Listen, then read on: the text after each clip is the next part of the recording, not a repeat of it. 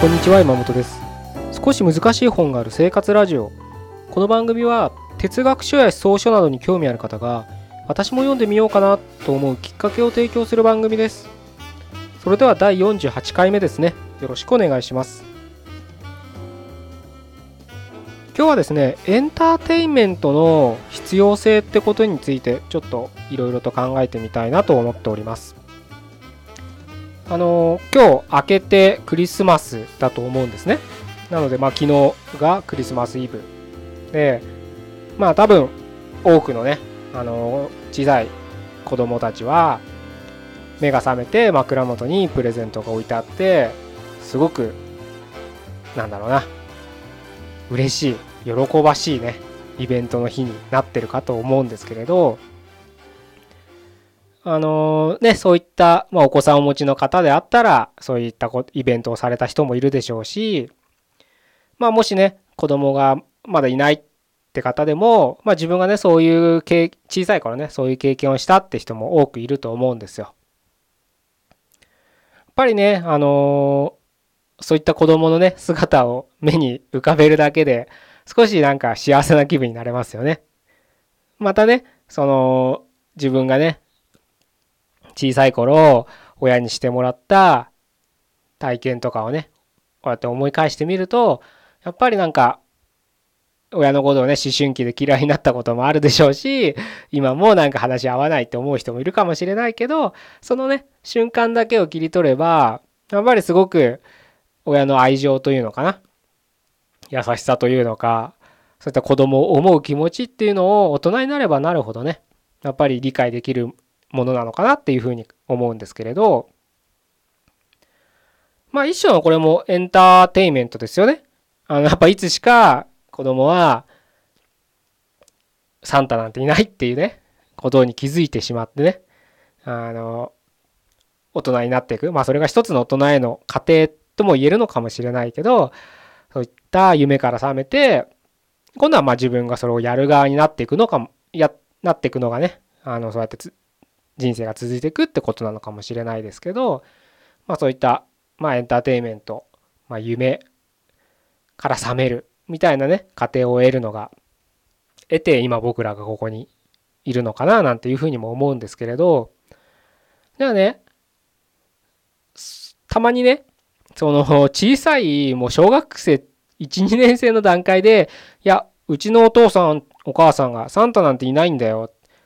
プレゼントはお父さんお母さんが買ってるんだよなんて言ってたよなんてね、あのー、言って、嘘つけっつってサンタいるんだなんて言って、喧嘩するようなね、シーンを、あの、見たことある人もいるかと思うんですけれど、まあそうやって子供にね、あの、早めに現実を教えてあげるっていうリアリストな親もいることはいますよね。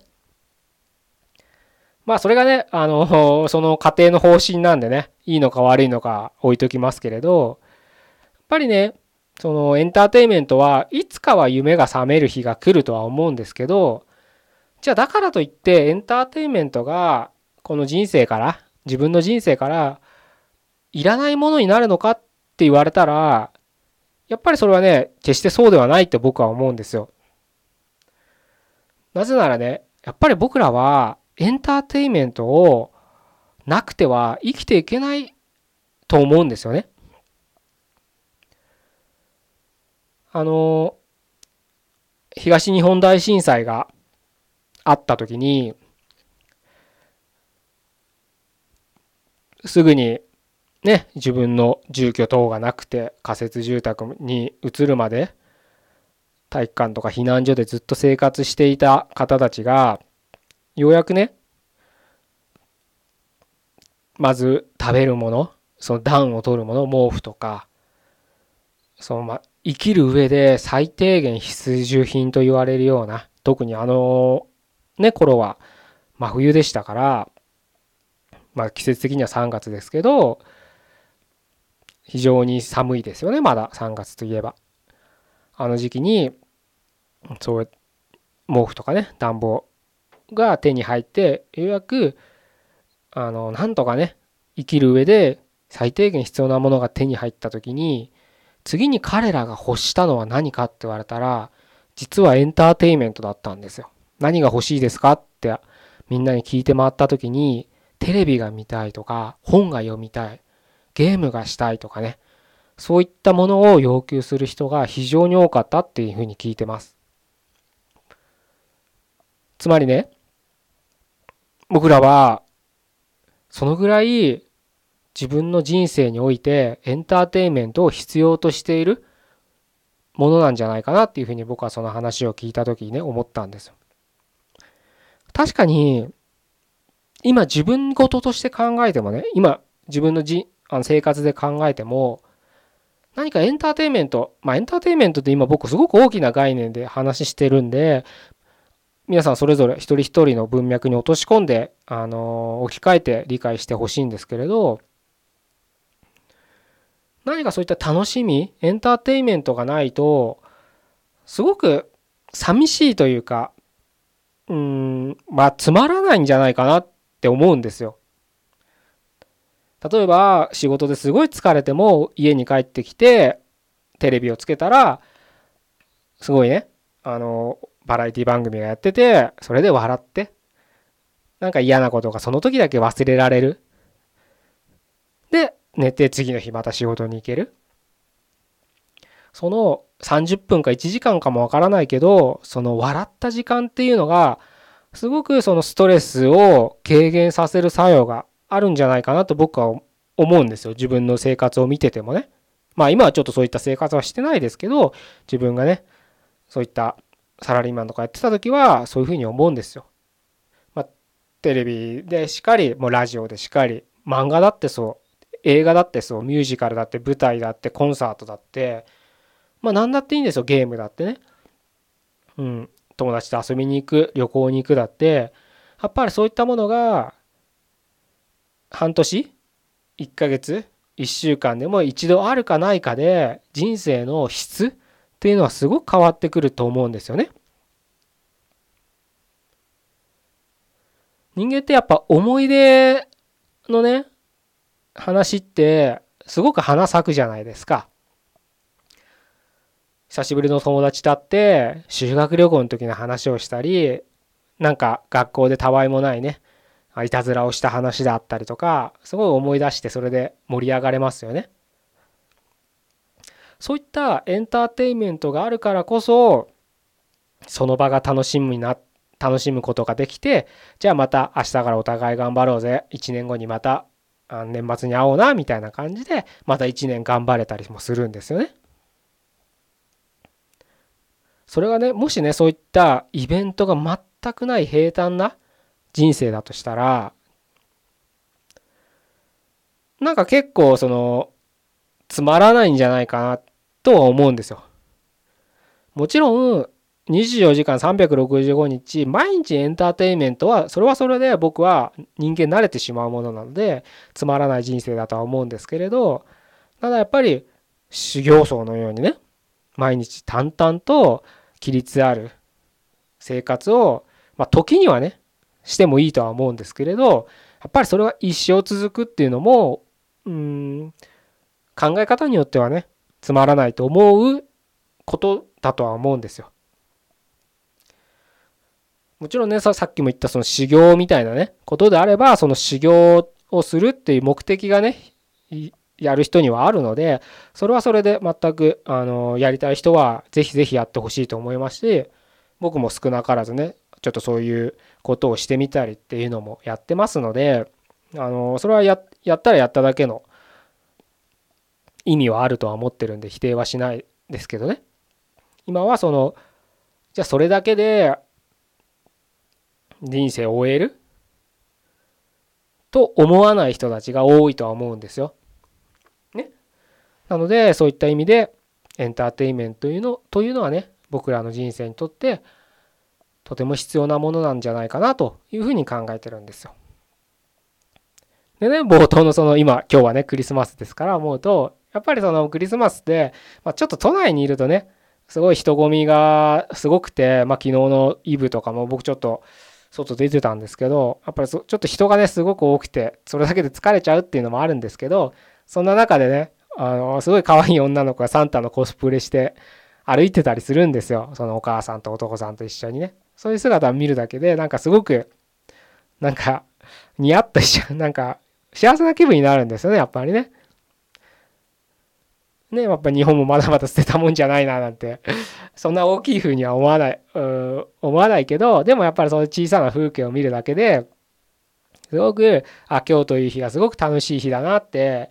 あの、その子だ、その家族だけじゃなくて見ている僕らにもそういった印象を与えてくれて、まあ僕一人もんですからね、そんな僕、一人もの僕にさえ、そういった、なんだろうな、楽しい気持ちを与えてくれるっていうイベントの日っていうのは、なんか、それだけでね、あの、生きててよかったじゃないけどね、あの、楽しくなりますよね。なので、あの、積極的にね、僕は、あの、エンターテインメントを、うん、行う日っていうのを、行う日？うん、エンターテインメントの誘いみたいなのがあったら、行くべきじゃなんじゃないかなっていうふうに思ったりします。あのこれからねあのお正月になってあのお休みの人も多くなるとは思うんですけれどやっぱ寝正月ってねそれはそれで、うん、別にいいのかも日々のね疲れを取るっていうのも悪くはないと思うんですけどその中でもねやっぱり誰かとどっかに出かけたりとかうんね家族がいるなら旅行に行ったりっていう、まあ、えて疲れるねあの混んでる時に海外旅行とか行くのバカじゃないのなんて思う人もいるかもしれないけどまあそれはそれでねあの、しょうがないから、まあ、諦めて、あの、そういった混んでる時行ったよね、みたいな思い出に転化させて楽しむっていうのは、非常にあの大切なんじゃないかなというふうに思いますね。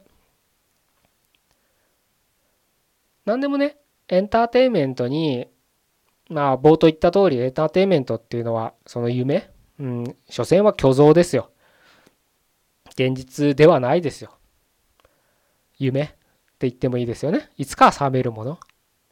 でもね、冷静に考えたら、そのエンターテインメントだって、その虚像の世界だって、現実の中に起きることなんですよ。現実の僕らが生きてる世界に取り入れる虚像なんです。そういった意味で言えば、積極的に自分の現実にそういった夢とか希望を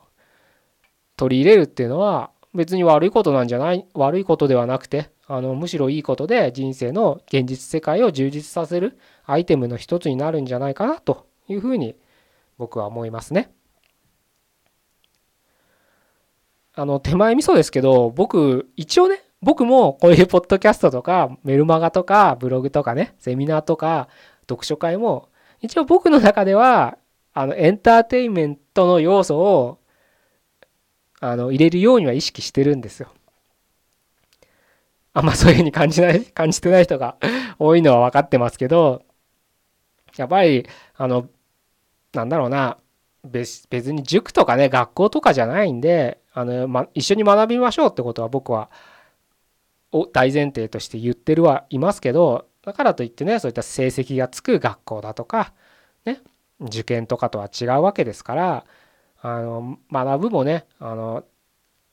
つまらなく学ぶよりはやっぱり楽しみながら学んだ方がうん効率的って言えるのか分かんないけどまあ楽しいと思うんですよねそっちの方がね。だからまあ、まあ、哲学書を読むなんて結構しんどい作業ではあるんですけどねそれも少し分からないなら分からないなりに楽しみながらうんその著者哲学者にツッコミを入れながら一緒に読む読書会の場であればあの、その哲学者の文句を言いながらねあの、ディスりながら読むっていうのも、まあなんか一つのエンターテインメントとしていいんじゃないかなと。別にそれで、あの、読めなくたって、その場の経験で雰囲気で、が次につながったりするってことは本当往々にしてあるんですよこうやって哲学書を読むみんなで読む深く読もうとするしたっていう経験はねあの次の読書にね必ずつながるものだと僕は思いますのでその意味でもねあの僕としては一応エンターテインメント楽しみうんっていう要素をね入れるようにはして一応ご提供してるつもりですので、まあ、もし、うんまあ、そう感じてくれてない人がいるのは分かってますけどあのそれを感じらんねえお前って言われてるんでしょうけどね今ね。まあでもそれでも少しずつねそういった要素を自分なりに僕なりにねご提供できたらななんて思いますのでもしよかったらね楽しんでいただければなというふうに思っております。ね今日はうん昨日クリスマスイブが日曜日でしたからね、まあ、月曜日まだ仕事の人もいるかとは思うんですけどまあ24、25とこれからまたどんどん年末モードになっていろんなエンターテインメントが増えてくる時期だと思いますのでそれぞれねあなたの人生にいろんなエンターテインメントを取り込んでいただいて次にねつなげていただければなというふうに考えております。それでは第48回目でした。ここまでどうもありがとうございました。